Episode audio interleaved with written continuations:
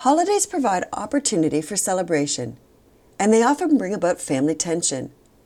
By determining your goals for the holidays and by staying in control of your reactions, you can help to ward off excessive stress and have a stress-free family gathering.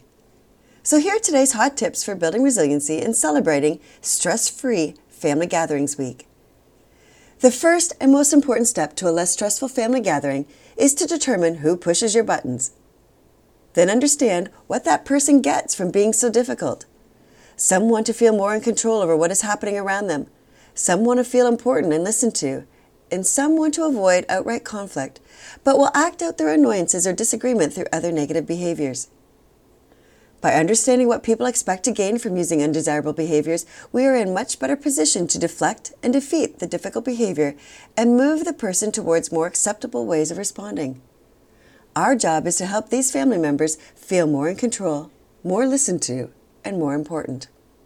My second tip is to avoid holiday perfectionism. Thinking, saying, or planning for the best holiday ever can lead to certain disappointment.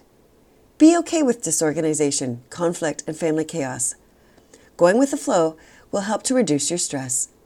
Finally, stop and be in the moment. When you start to feel that tension rising, take a moment to notice the wondrous sights, sounds, and smells around. Changing focus helps to reduce your stress level. Wishing you a meaningful, joyful, and stress-free family gathering. Remember, if you like today's wellness tips, let me know. You can leave me a review on Amazon or through your Alexa app. Looking for more ways to build your resiliency during the holidays? Check out my holiday infographic at WorkSmartLiveSmart.com under the Resources and Courses tab, or even read a few of the articles posted under the blog.